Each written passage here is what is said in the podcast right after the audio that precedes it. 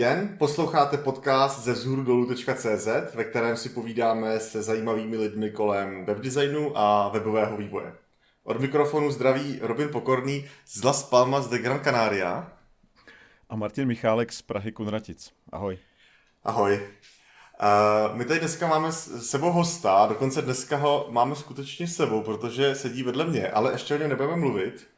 A protože nejdřív, jako vždy, se podíváme na naše dva typy. Martine, co jsi připravil?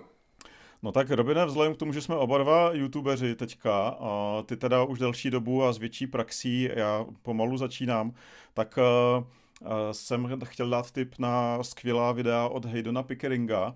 Haydona možná někteří znají jako autora knížky, která vyšla pod Smashing magazínem, která se jmenuje Inclusive Design Patterns. A víceméně jeho videa jsou zajímavá v tom, že točí takové základní věci kolem eh, webařiny, teďka měl něco o SVGčkách, předtím o eh, Flexboxu, CSS Gridu, ale točí je poměrně neobvyklým způsobem, eh, moc tam není vidět jeho hlava, na rozdíl Aha. od našich videí Robine, ale je to, je to víceméně, animova, jsou to animovaná videa s, s hodně hezkým humorem, takže doporučuji Hidona Pickeringa, pod podcastem bude odkaz. A možná takový dotaz, zkusíme se zeptat našich posluchačů, jaká videa na YouTube odborná jíždějí o něm.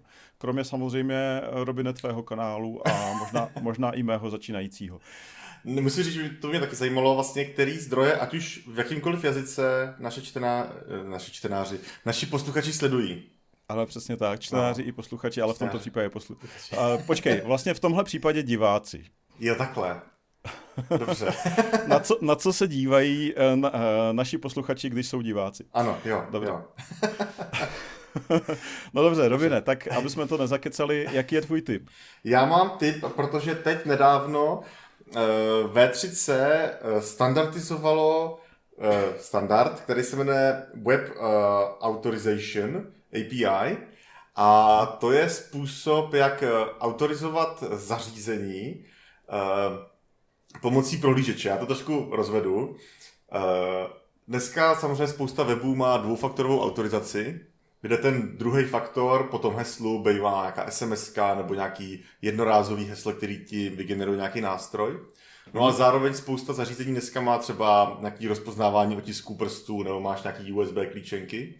A tady to rozhraní vlastně umožňuje použít třeba právě tu fyzickou čtečku prstů pro autorizaci eh, na webu. To znamená, že ta webová služba nebo stránka může požádat o ta autorizaci přes tady to rozhraní, což mě přijde hrozně zajímavý. Mm-hmm.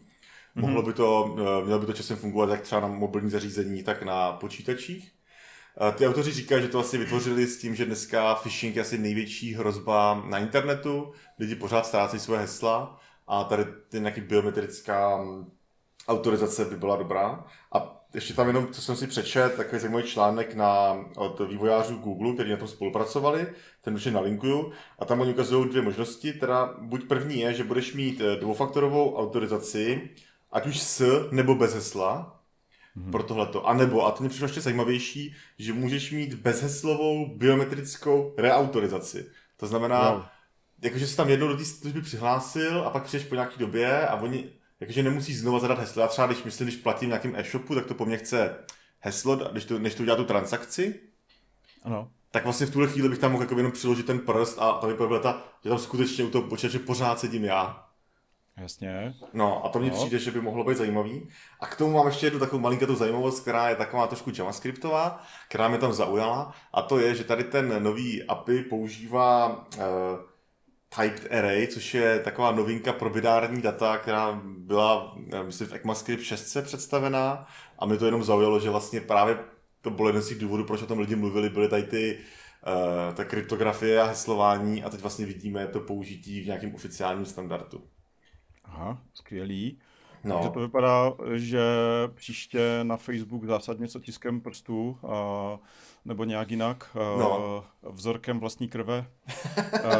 mě, mě hrozně zaujalo Robine spojení bezheslová biometrická reautorizace. Mám to tady napsaný přesně takhle, jak jsem to řekl. a já jsem si to teďka taky tady musel napsat, protože to je vidět, že jsme, že jsme naprosto geekovský podcast. A tady, tady si prostě začátečníci neškrtnou. Ale já myslím, já myslím, že tě posluchači pochopili, jak je to myšlený a tě, těch zařízení s různým způsobem autorizace jiným než prostě jméno a heslo začíná být hodně, takže, takže to je určitě dobrá služba, na to se těším. No, tak doufám, že to prostě bude v průžičích, myslím, že v některých browserech už to experimentálně je. Uvidíme jako vždycky, jak to bude pokračovat. Aha, super, super. Dobrý, tak jo, tak jdeme na hosta, Robina. Jdeme na hosta. Uh, takže ten host, tak jsem řekl, poprvé vlastně sedí vedle někoho z nás, a to doslova. A hmm. já tady vítám Ondru Machuldu. Ahoj. A Ahoj. Ondra Machulda, nejenom, že teda je tady můj spolunomát Vlas Palmas, mimochodem teď tady koukáme na moře a zdravíme všechny v Čechách, kterým napadl sníh, Uh, tak to je můj bývalý kolega eh, z LMC. A proč já jsem vlastně navrhl, že bychom se s tím mohli povídat, je, že si pamatuju, že on kdysi tam uh, začínal vůbec s automatickým testováním webových aplikací. Respektive to byl člověk, od kterého jsem se o tom vůbec dozvěděl. A myslím si, že by to mohlo být právě zajímavý pro naše posluchače se o tom dozvědět od někoho, kdo to s tím pracuje už delší dobu. To znamená, tématem dnešního podcastu je automatické testování webových aplikací. Ondra měl minulý rok na hmm. Develu takový zajímavý Ignite, o který mi teda dokonce řekl Martin, tak se to všechno propojuje. A kde představuje tady, ty, eh, tady ten způsob testování. Možná Ondro, kdyby začal úplně pro největší lajky, co to teda znamená automatický testování webových aplikací, nebo to, co si pod tím představuješ ty? Uh, jo, tak když člověk dneska eh, vyvíjí web a nakonec ho releaseuje, tak v různých fázích toho vývoje, eh, nějakého testa, testování, eh, předávání třeba produktákovi, eh, deployování na produkci, tak provádí různé testy různýma způsobama a řada z nich, ne všechny, se dají automatizovat. Dřív tomu tak, nebo možná i dneska tomu tak často není. A to buď proto, že se dělají třeba manuálně ty testy, nebo že se, nebo že se ty testy nedělají vůbec. A vlastně zapojení těch věcí do nějakého eh, continuous deployment procesu je to, co já vnímám jako automatizace testování eh, webu nebo vůbec vývoje webových aplikací. Mm-hmm. Uh, ty jsi zmínil manuální testy. Uh, možná jenom pro připomenutí, co si po tím můžeš představovat. Jo, a to je pravda, možná jsem to zmínil nepřesně, protože pořád místo pro určitou formu manuálních testů existuje. To, co já jsem měl na mysli, to, co má smysl automatizovat a to, co eh, automatizovat je i třeba, tak jsou eh, testy nějakých repetitivních úkolů. Eh, jde to, když aplikaci vždycky s každým, s každým releasem tam ověřuješ nějaký stejný scénáře. Konec konců nemusíme se bavit jenom o testování přímo webu, jako až toho UI, ale i třeba těch nižších vrstev, kdy třeba taky, když píšeš nějaký unit testy, mm-hmm. testuješ přímo ty nejnižší jednotky v tom kódu, tak to taky chceš mít jako automatizovaný. Taky to někdo vlastně může dělat manuálně během toho vývoje, že si to nějak vydampuje, zjistíš jednou, jestli to funguje, eh, ale pak už to jako nezautomatizuješ, že si z toho neuděláš ten unit test. No a no ale na těch, na těch vyšších úrovních samozřejmě tohleto je asi častější a i to zabírá víc času, kdy musíš vlastně s každým releasem třeba ve víc prohlížečích nebo ve víc různých situacích, eh, projít ručně spoustu scénářů, což jednak je zlouhavý, jednak to je hrozně jako nezábavná práce eh, a práce, která přesně je dělaná na to, aby byla automatizovaná. Ale eh, pořád ten prostor pro ty manuální testy existuje, protože všechny automatizované testy ověřují jenom předem vymyšlený scénáře. Scénáře, který předem nějakého člověka napadly, že by se měli otestovat. Ale a podle toho napsal nějaký ten testovací scénář. Mm-hmm. Ale u těch webových aplikací nebo vlastně u aplikací uh, softwarových uh, potřebuješ i testovat, jak se to chová v nějakých situacích, které nikoho nenapadly, když to vyvíjel. Takže uh, je třeba jedna vrstva testu, který se říká exploratory testování nebo průzkumný možná v češtině testování, kdy, má, kdy vlastně ten tester, což je teda i to, kam podle mě ta role manuálního testera by se měla dneska vyvíjet, kdy ten tester nedělá ty repetitivní úkoly, ale naopak snaží se tu aplikaci rozbít, snaží se přijít na nějaký edge case, který vývojáře přitom nenapadly, eh, zadávat prostě špatné hodnoty do formuláře, eh, rozbíjet to prostě v URL, klidně změnit něco v domu a zkusit to odeslat, ověřovat, jestli máš prostě správně serverovou validaci a, tak, a věci jako tohle, tohle charakteru. Byť teda i nějaký části tohohle se dají zase automatizovat třeba jestli znáte ten monkey clicking, nebo jak mm-hmm. se mhm. tomu, mm-hmm. jak se to jmenuje, jsou nástroje, který že zběsile klikají po stránce mm. na batny, vyplňují nahodilý věci a čekají, kdy to vyhodí nějaký pěti kilo. Aha, takže to je prostě zběsilé klikání na všechny strany, monkey clicking. Uh, tak, ale, ale to, co mám na mysli u toho exploratory testingu, je, že opravdu člověk se zaměří na ně, něco, všimne si nějaký podivnosti, že někde se něco špatně escapeuje a snaží se ten web rozbít, všimne si toho, že v té URL jsou nějaký podivný parametry a snaží se toho jako chytit.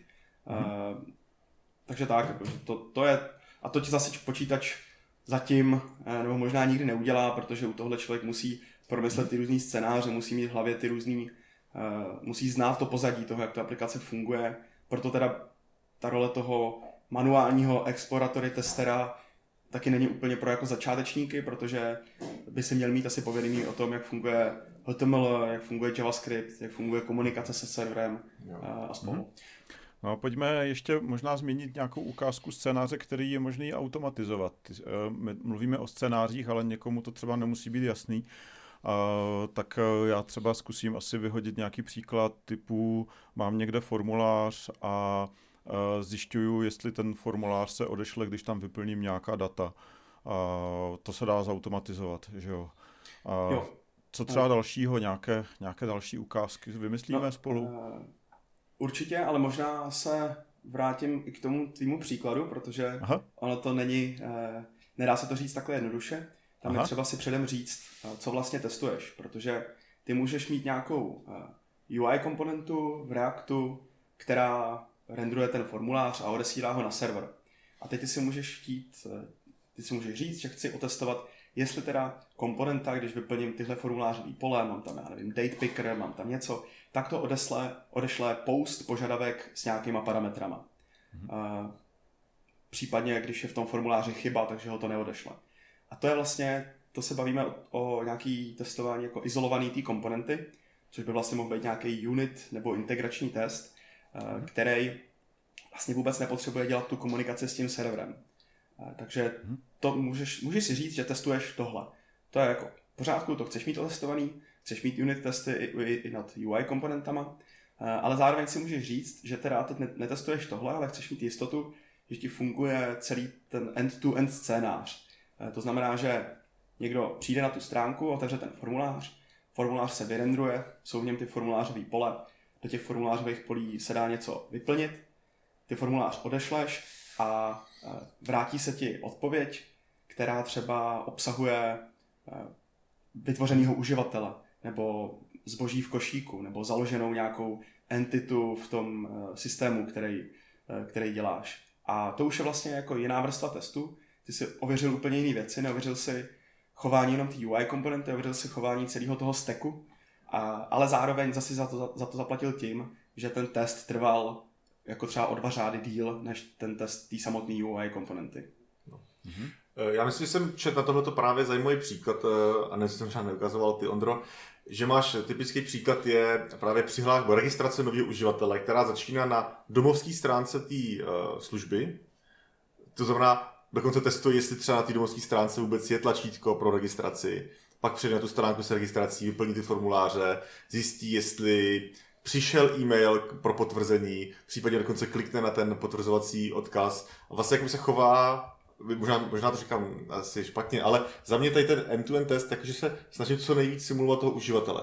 Místo, abych to klikal, tak jo. to udělá ten počítač. Říkám to dobře? Uh, jo, říkáš to dobře a tohle to je právě případ nějakého jako už širšího, třeba biznisově kritického scénáře, mm-hmm. který chceš mít pokrytý vlastně opravdu end-to-end, včetně celý, celého steku té aplikace, takže ověříš integraci úplně všech vrstev, uh, počínaje Eh, tím frontendem přes nějakou HTTP komunikaci až pro ten server na tom serveru, že probíhá nějaká databázová komunikace, že business logika na tom serveru pro tomhle scénáři funguje korektně eh, a dostaneš správnou odpověď. A ještě třeba pak to odešle e-mail. To už je jako nějaký obsáhlejší end-to-end scénář, který, eh, který můžeš chtít testovat, je dobrý ty kritický scénáře otestovat, ale zároveň takovýhlema testama je třeba jako ultimátně šetřit, protože, uh, protože se prodražejí a to jak z hlediska času, hmm. tak z hlediska nějaký následný jako času při jejich psaní, eh, času při nějaký údržbě a při jako dalších, eh, v dalších ohledech a tím se možná dostáváme i k věci, který se říká testovací pyramida. Mm-hmm. Nevím, jestli do toho chceme rovnou zabrousit. Já myslím, že se k ní můžu dostat, jo. Já myslím, že eh, na pyramidu, já bych ještě možná tady, jak ty vlastně mluvíš o těch testech, eh, my tam máme strašně moc eh, přídavných jmén, jo. Říkali jsme unit testy, ano. funkční testy, integrační testy. My tady možná pak z té pyramidy si řekneme. A teď to, co ty jsi popisoval, jenom abychom se bavili o těch, budu tomu teda říkat end-to-end testy, od začátku do konce, ty jsou indiferentní vůči té použitý technologii. Tím myslím, tím vlastně jako ani nevědí, jestli ten formulář je napsaný v Reactu nebo... Přesně vlastně... tak, přesně tak. A to je jak výhoda, tak nevýhoda. Samozřejmě jo. podle toho, mm-hmm. co testuješ a uh, co bereš jako důležitý. Jestli fakt tu, tu komponentu nebo celý ten business scénář. Mm-hmm. Nebo jestli seš během víc během fáze vývoje nebo pak během fáze nějakého jako regresního testování a toho, že ta aplikace se ti v průběhu vývoje nerozpadá nějaký Eh, další komponenty. Uh-huh. A já bych možná tady toto navázal, pak se dostaneme k té pyramidě, a to je mm, vizuální testování. To znamená, jaký bude rozdíl oproti tomu, když budeme teď ten end-to-end test a versus nějaký vizuální testování. Jo, to přidáváme další přídavný jméno. Teda. Ano, ano, přesně uh, tak. Nevím, abychom posluchače nezmátli, tak já možná uvedu ty vizuální testy, uh-huh. ačkoliv teda ono to je součástí pyramidy, takže si ji, jo, vlastně, možná ji vezmeme od zhora. Tak, pojďme tak, na pyramidu. Pojďme na pyramidu. Pojďme na pyramidu. Pojďme Já bych teda ještě možná uh, si říct, že pyramida to je docela taková jako to je ta správná věc, že jo? Ano. Já si jako pamatuju, že tady pak ještě nějaká špatná věc a to bylo taky vtipný uh, něco. Jo, jo. Uh, tak vlastně pyramida, aby si to posluchači dovedli představit, tak je jenom nějaká vizuální pomůcka, která říká, kolik nebo jaký množství testů v jaký vrstvě by člověk měl mít.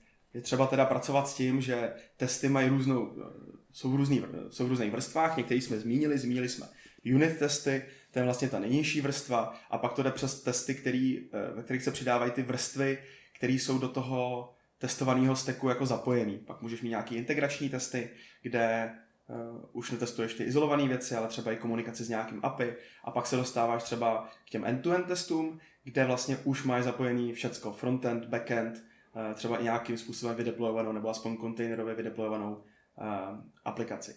A ty testy na té nejvyšší úrovni, ty end-to-end testy, tak tady jsme se zmínili o těch scénářích s tím vyplňováním formuláře, kontrolou toho, co jsme dostali zpátky, a podobně, ale to znamená, že tam vždycky člověk ten scénář musí napsat a musí napsat ty validace. Znamená to, že člověk prostě přes nějaký třeba CSS selektory zjistí, co tam je, vyplní do toho něco, odešle to a v té odpovědi zjistí, jestli to znova v, ve formuláři z nějak, v inputu s nějakým IDčkem zase je. Musí napsat tu validaci, jestli je tam to, co tam má být. Věc, která tohle to doplňuje a část těch eh, end-to-end testů může nahradit, tak je eh, vizuální testování nebo vizuální regresní testování, který v principu je vlastně div screenshotu. Máš uložený nějakou, nějaký baseline screenshot, jak ta věc měla vypadat a pustíš ten test a v nějaký fázi ještě uděláš screenshot eh, a porovnáš, že vypadá tak, jak by vypadat, tak jak máš tu, tu uloženou baseline. Hmm. To má zase jako svý pro a proti. Eh, těch proti je poměrně dost.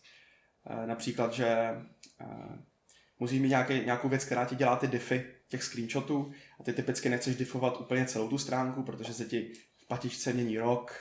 Uh, Aktuálně a, nějaká uh, novinka si může být nahoře, že jo? Uh, přesně tak. Zároveň můžeš mít problém i s nějakým jako subpixel renderováním, třeba upgradeuješ prohlížeč na novou verzi Chromu a teď on maličko bude jinak renderovat nějaký fonty a jako o ty, o ty, ty, o ty subpixely ten anti-aliasing a spol. A to ale není to, co se ti jako rozbilo, to není to, co si ty, ty chceš hlídat. To bude o to, jestli se ta stránka nerozbila.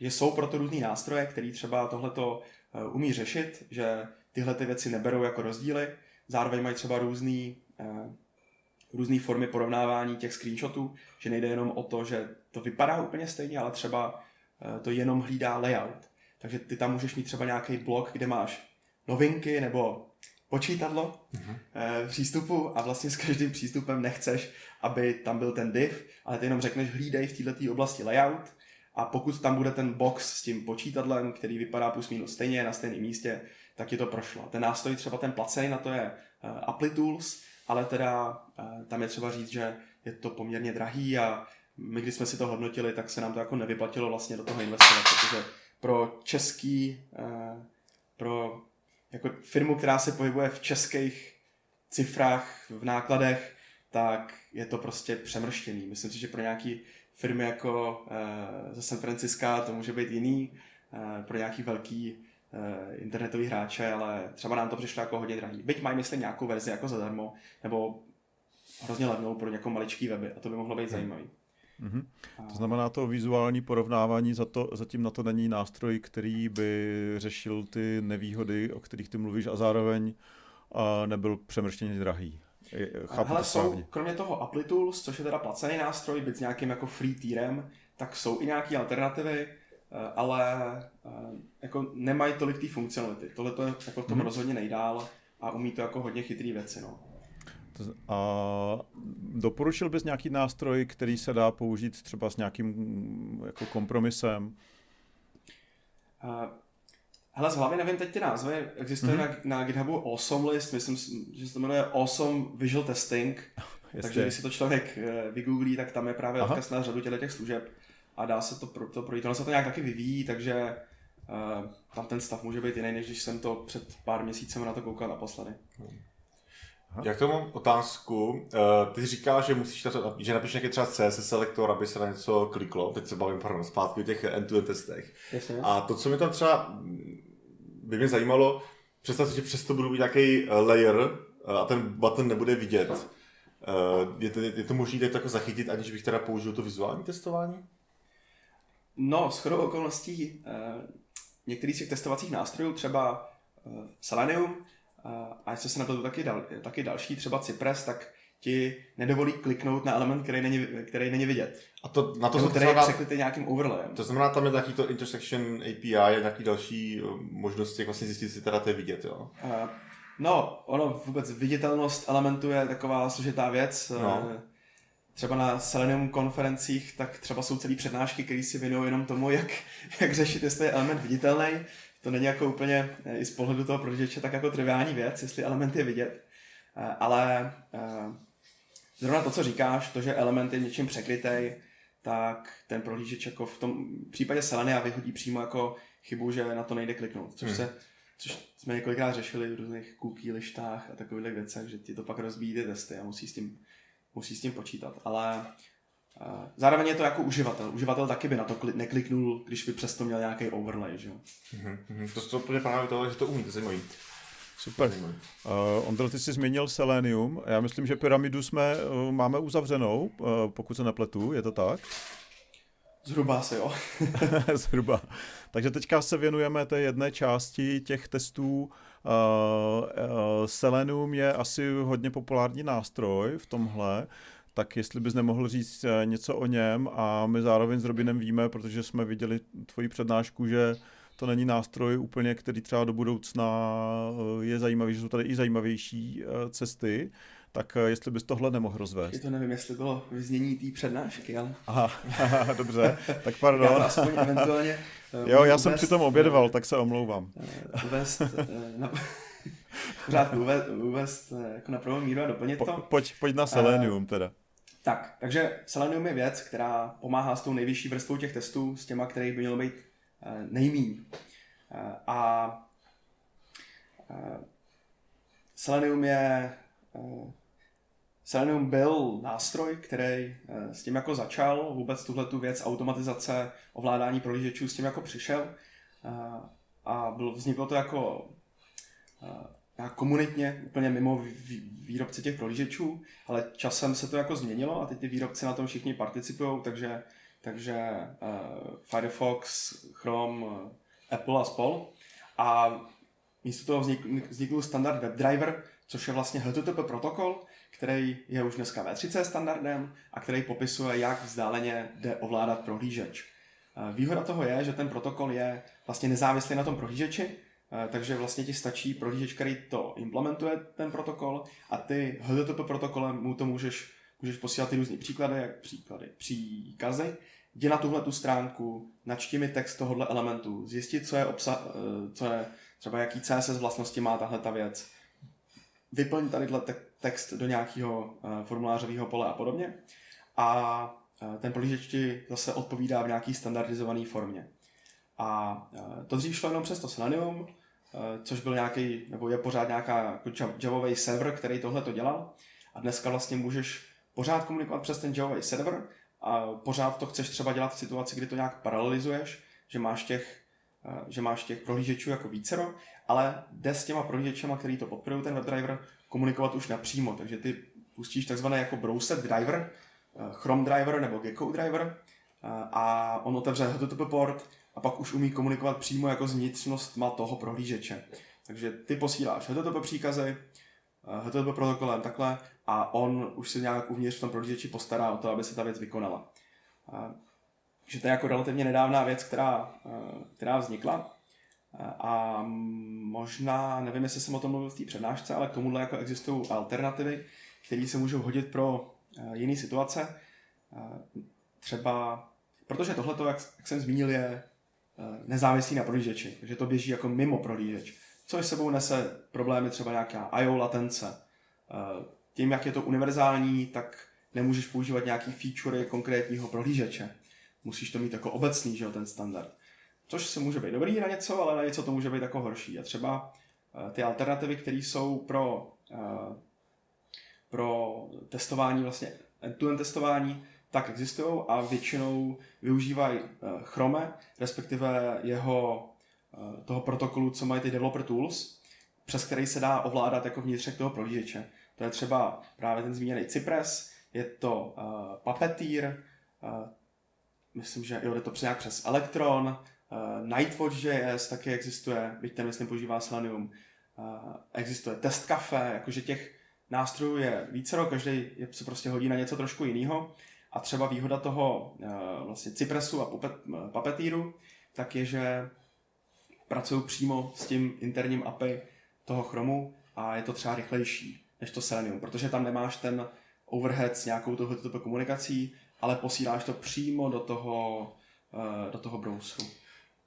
To mě připomíná, když říkáš jako rychlost komunikace, můžu teda používat tady ty testy i pro testování rychlosti té aplikace nějakým způsobem? Protože my samozřejmě známe testy, jako je, jak je Lighthouse a další, které mm-hmm. testují třeba rychlost načítání, jo. ale pak jako ta rychlost té interakce může být docela pomalá, když mám nějaký javascriptový aplikace. Můžu tohle použít i k tomu, že jako měřím, jak dlouho ty jednotlivé kroky trvají?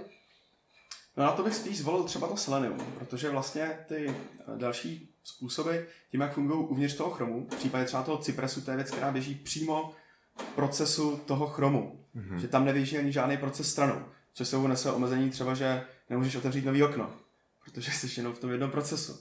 Ale, uh, ale takže jako pracuješ z takových trošku umělých podmínek a pro nějaké měření reální latence nebo tak, tak se dá použít Selenium. Existují taky na to nástroje, které používají, teď abych nekecal, timing API, který, který je v JavaScriptu relativně nově, ale už ho myslím všichni podporují a tím vlastně můžeš mm-hmm. po našení toho requestu tak z JavaScriptu vylámat, přes JavaScript vylámat, kdy se ta stránka vyrendrovala a kdy byly ty různé domů události a spol.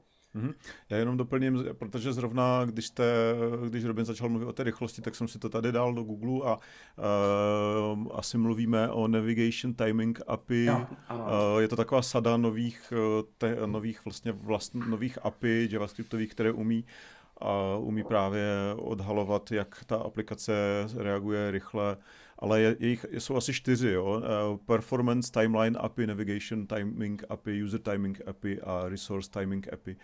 A to, to je právě asi zajímavý v tom, že se to dá odchytávat přes tyhle APIčka. Hmm. Super. Tak jenom vsuvka. Uh, Ondro, pardon, pokračuj dál.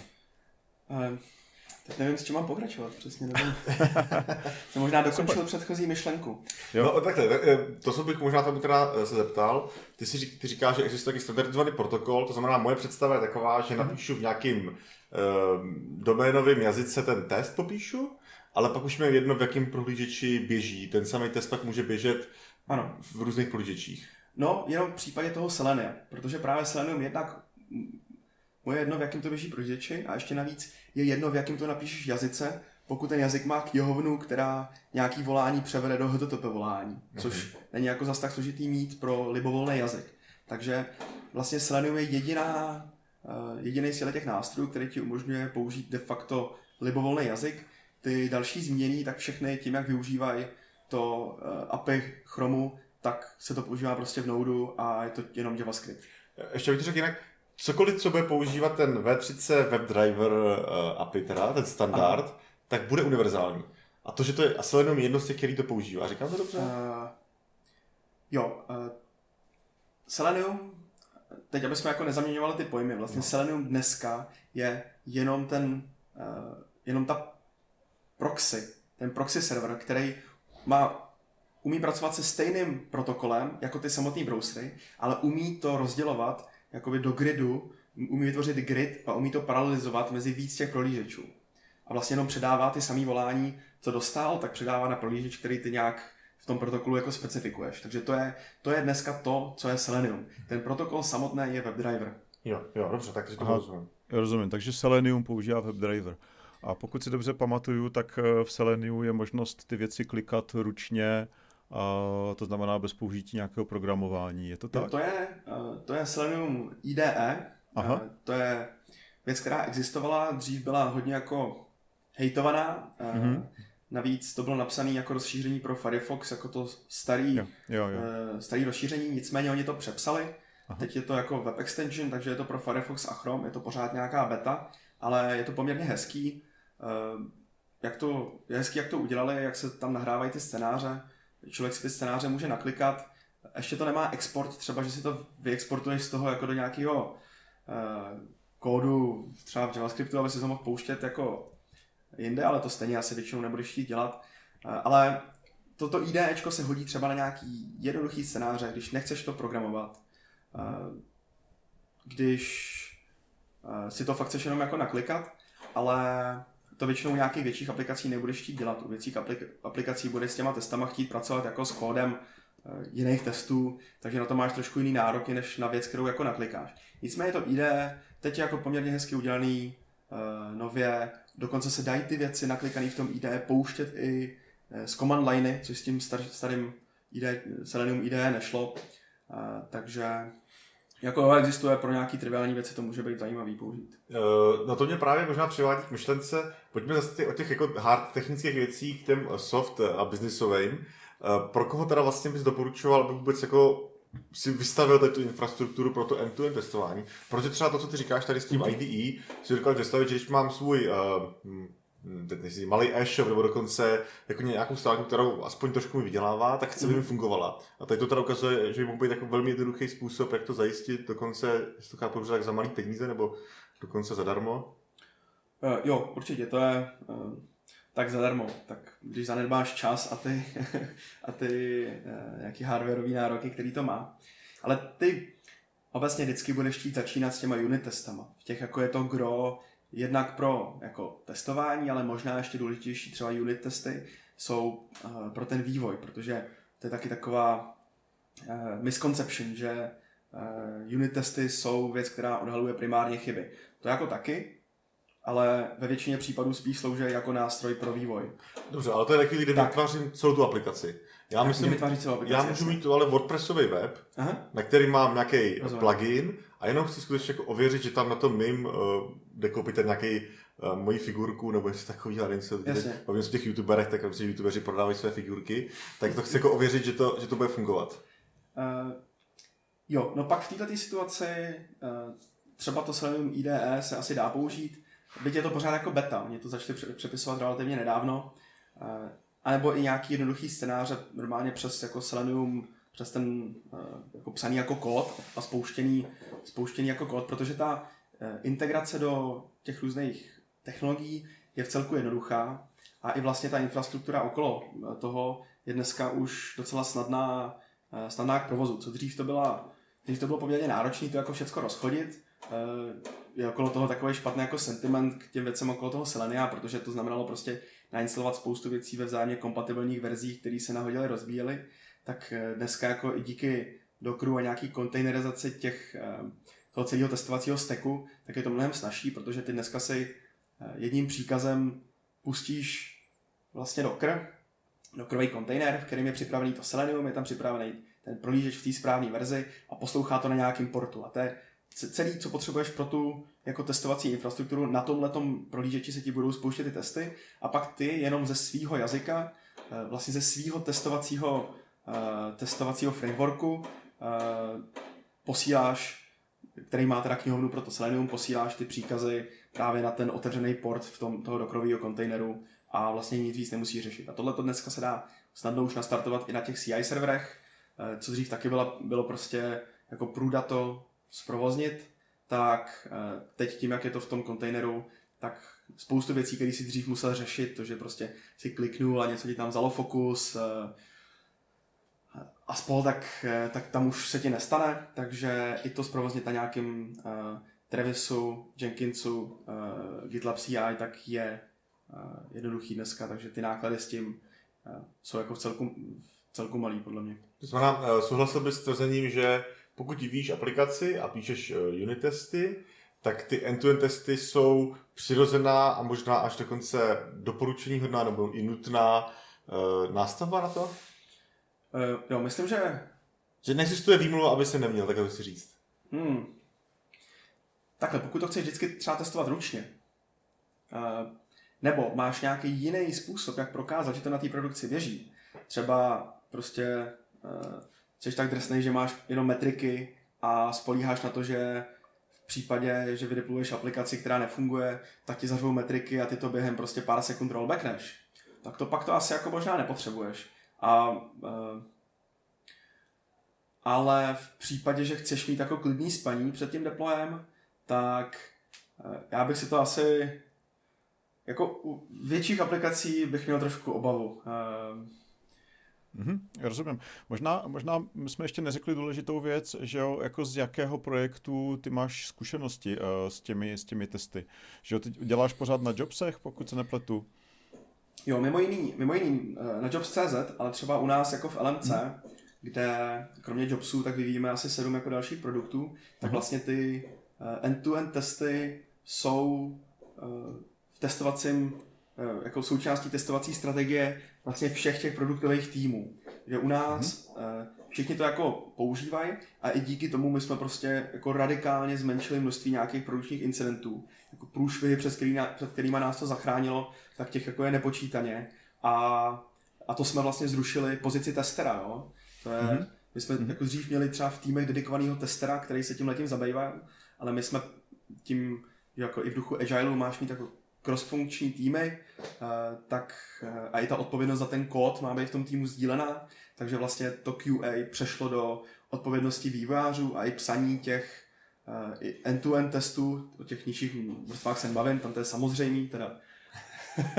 Mělo by to být samozřejmý, tak přešlo k těm vývojářům a tuhle tu roli jsme zrušili a všichni všechny ty týmy mají nějaké množství těch end-to-end testů a před tím deployem mají, mají to součástí té Eh, continuous deployment eh, pipeliny a vlastně jim tam něco jako prokliká tu aplikaci, prokliká to tam těch několik nejdůležitějších scénářů, takže víš, že prostě na jobsech po deployi pořád bude hledat, pořád tam bude odpovídat na pozice. Samozřejmě může se ti stát, že v nějakém edge caseu někde něco se jako rozbije, ale ty uh, biznesově kritické věci na ně jsou napsané uh, end-to-end testy.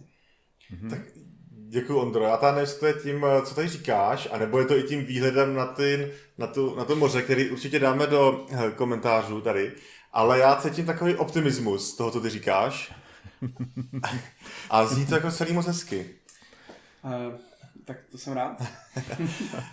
Takže Ondro, já ti moc děkuju, že jsi k nám přišel, že jsi při, přijal uh, pozvání, popovídali jsme se o těch testech.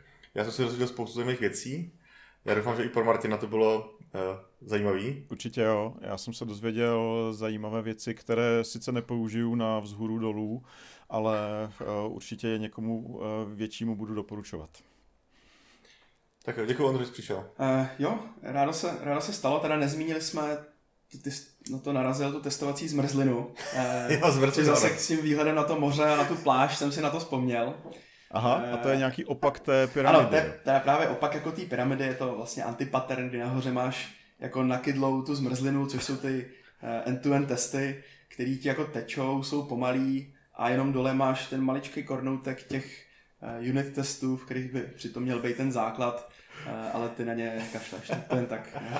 Jo, tak to je super. Odlehčení na závěr. Tak uh, doufám, že si naši čtenáři dají zmrzlinu jenom, čtenáři, já pořád říkám čtenáři, doufám, že naši posluchači si dají zmrzlinu uh, doopravdy a ne ve svých testech a si dají nějakou tam pěknou pyramidu. Super. Tak jo, a já doufám, že někdy uděláme díl s hostem z Kunratic. tak jo, tak uh, děkujeme za rozhovor. Uh, jo, díky za pozvání a zdravím posluchače. A chtěl jsem říct, že je super, že poslouchají, protože myslím si, že plno lidí, třeba než to nějaká konference, tam tě dotáhne firma, uh, abys tam šel, ale takhle se jako samozdělávat a poslouchat třeba podcasty o tom tématu, to není úplně tak jako uh, samozřejmý. Já myslím, že lidi, co to poslouchají, tak jako super, že to dělají, že se, že se vzdělávají dál. Tak Takže ještě víc. Ano, povídej, Robine. Tak ještě víc optimistický ten závěr bude, tak to jsem rád. Přesně tak, to je motivace nebo pochvala pro lidi, kteří doposlouchali až na závěr a, a doufáme, že vás bude ještě, ještě víc. Tak děkujeme a, a loučíme se a rozloučení je na Robina, který šefuje jo. tomuhle dílu. Eh, já tak samozřejmě děkuji všem, děkuji eh, všem, kteří nás poslouchali, doposlouchali až sem, jak jsme říkali, a budeme se těšit eh, na slyšenou u dalších epizod podcastu ze CZ. Od mikrofonu se loučí Robin a Martin. Ahoj. Ahoj. Ahoj.